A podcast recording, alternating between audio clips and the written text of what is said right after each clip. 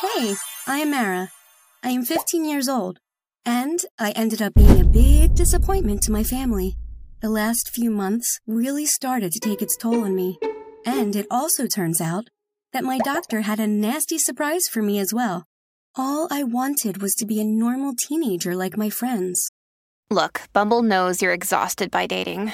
All the must not take yourself too seriously and 6 1 since that matters. And what do I even say other than hey? well, that's why they're introducing an all new Bumble with exciting features to make compatibility easier, starting the chat better, and dating safer. They've changed, so you don't have to. Download the new Bumble now. When you need mealtime inspiration, it's worth shopping Kroger, where you'll find over 30,000 mouthwatering choices that excite your inner foodie. And no matter what tasty choice you make, you'll enjoy our everyday low prices, plus extra ways to save, like digital coupons worth over $600 each week. You can also save up to $1 off per gallon at the pump with fuel points. More savings and more inspiring flavors make shopping Kroger worth it every time. Kroger, fresh for everyone. Fuel restrictions apply. From an early age, my parents and especially my grandmother had great expectations of me. I constantly heard that mediocrity was for others, and that I should not be satisfied with that, and that I should never waste my talent. The problem was that I had two very good talents ballet and chess, which is a good thing you might think, but not in this case. Since I was very little, I'd always had lessons in ballet and chess. My parents themselves had a similar childhood. My mother was a talented and recognized ballet dancer in her early years, and today uh-huh. she's a dance teacher. My father played chess internationally at a high level and was managed by my grandmother, who also used to be a renowned chess player. My mother and father both wanted me to dedicate all my time solely to their subject of passion. When I wasn't practicing my pirouettes in the ballet studio, I was studying tactical chess moves in my bedroom. Of course, they gave me heaps of attention and praise when I excelled in both subjects. But recently, trying to keep up with both and the pressure to keep up such a high standard all the time was starting to make me feel anxious. I had to decide which one I really wanted to do and stop doing the other. In my heart, I knew that I no longer wanted to dance, as it didn't excite me like it used to, and sometimes I dreaded going to practice. It also didn't help that I soon noticed a pain in my foot and ankle. However, my mother insisted that foot pain was all part of ballet, and I'd get used to it. I should just carry on with ballet practice and try not to think about it. I thought that maybe I had made up the pain, as subconsciously I didn't want to do ballet anymore. But I just couldn't tell my mother the truth. She'd get so excited when I performed or saw my name on a flyer advertising the ballet. Lately, my grandmother and mother had started to have arguments. They both accused each other of standing in the way of my development. My grandmother hindering my ballet career, my mother hindering my chess career. I hated to see them fight.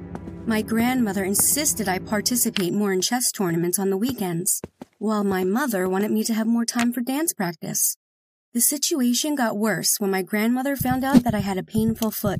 She accused my mother of not taking care of me, making me dance when I was in pain. It made my mother upset, but she insisted my grandmother wouldn't understand as she was clearly no dancer. Secretly, I was more anxious than before. Whilst I knew that I didn't want to dance, I also realized that I didn't want to play chess either. I just wanted to do what other teenagers did, like go to the cinema or the bowling alley. Not practice ballet for two hours before school, then play two hours of chess after school. But both my mother and father always insisted I should be doing something and bettering myself, and not be lazy by watching movies and TV all day. The only one who understood and supported me was my best friend Amy. I could tell Amy about the arguments in my family and how difficult it was for me to endure the constant pressure from all sides. I knew Amy wanted to spend more time with me, but she understood my commitment to ballet and chess. Amy didn't have to go to any dance practices or chess classes and instead went to get burgers with her friends and go to their houses to play video games. It sounded like so much fun. She was worried when I told her about my foot pain and said that I should get it checked out and tell my mother the truth about hating ballet. Over the weekend, my father and grandmother insisted that I take part in a chess tournament. and they had already signed me up. I was furious. I had a stomach ache all morning, and so I refused to go. I said that I just didn't have the concentration for it and I would just embarrass myself. At first, my father tried to calm me down. He said that it was just the excitement and that it would go away once I was there. But I really didn't want to go and told him that I hated chess. My grandmother then cried and made me feel really guilty. She said that she'd gone out of her way to get me in the tournament, and I should be grateful to be taking part in such a prestigious competition. I begrudgingly went and came in fourth. I was even sick after, and my stomach hurt even more. I soon met Amy for a walk around the park to tell her all about it. She said I looked pale and sweaty. I confessed that I still hadn't told my mother about wanting to give up ballet, and that I did tell my father about hating chess, but then I backtracked. What was wrong with me? The thought of still practicing both dance and chess all the time made me feel sick. Their excessive expectations were becoming too much for me.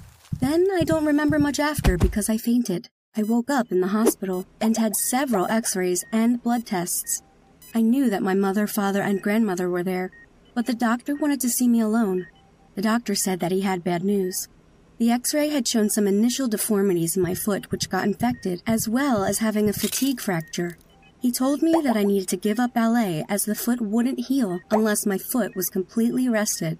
I need a splint on it for several weeks and to take antibiotics.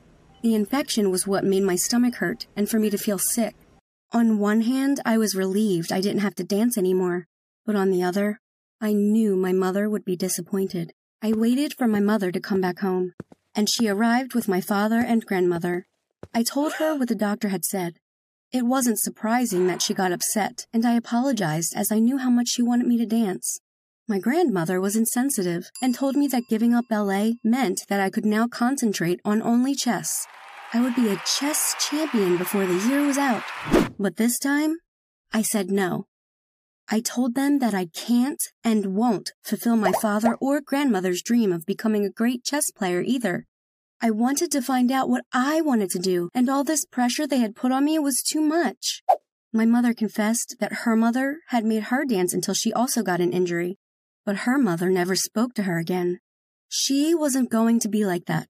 My father also felt guilty about pressuring me and agreed that yes, I should spend my time doing something I am passionate about. He and my grandmother promised to stop going on about chess. And so, what did I become passionate about? Well, I still don't know yet, and that's okay. There's no point just doing dance and chess to please someone else. So please, Follow your own dreams and don't feel pressured like me to follow someone else's. Thanks for letting me share my story with you, and please do let me know if you felt extreme pressure from your parents about your own career. I'd love to hear them.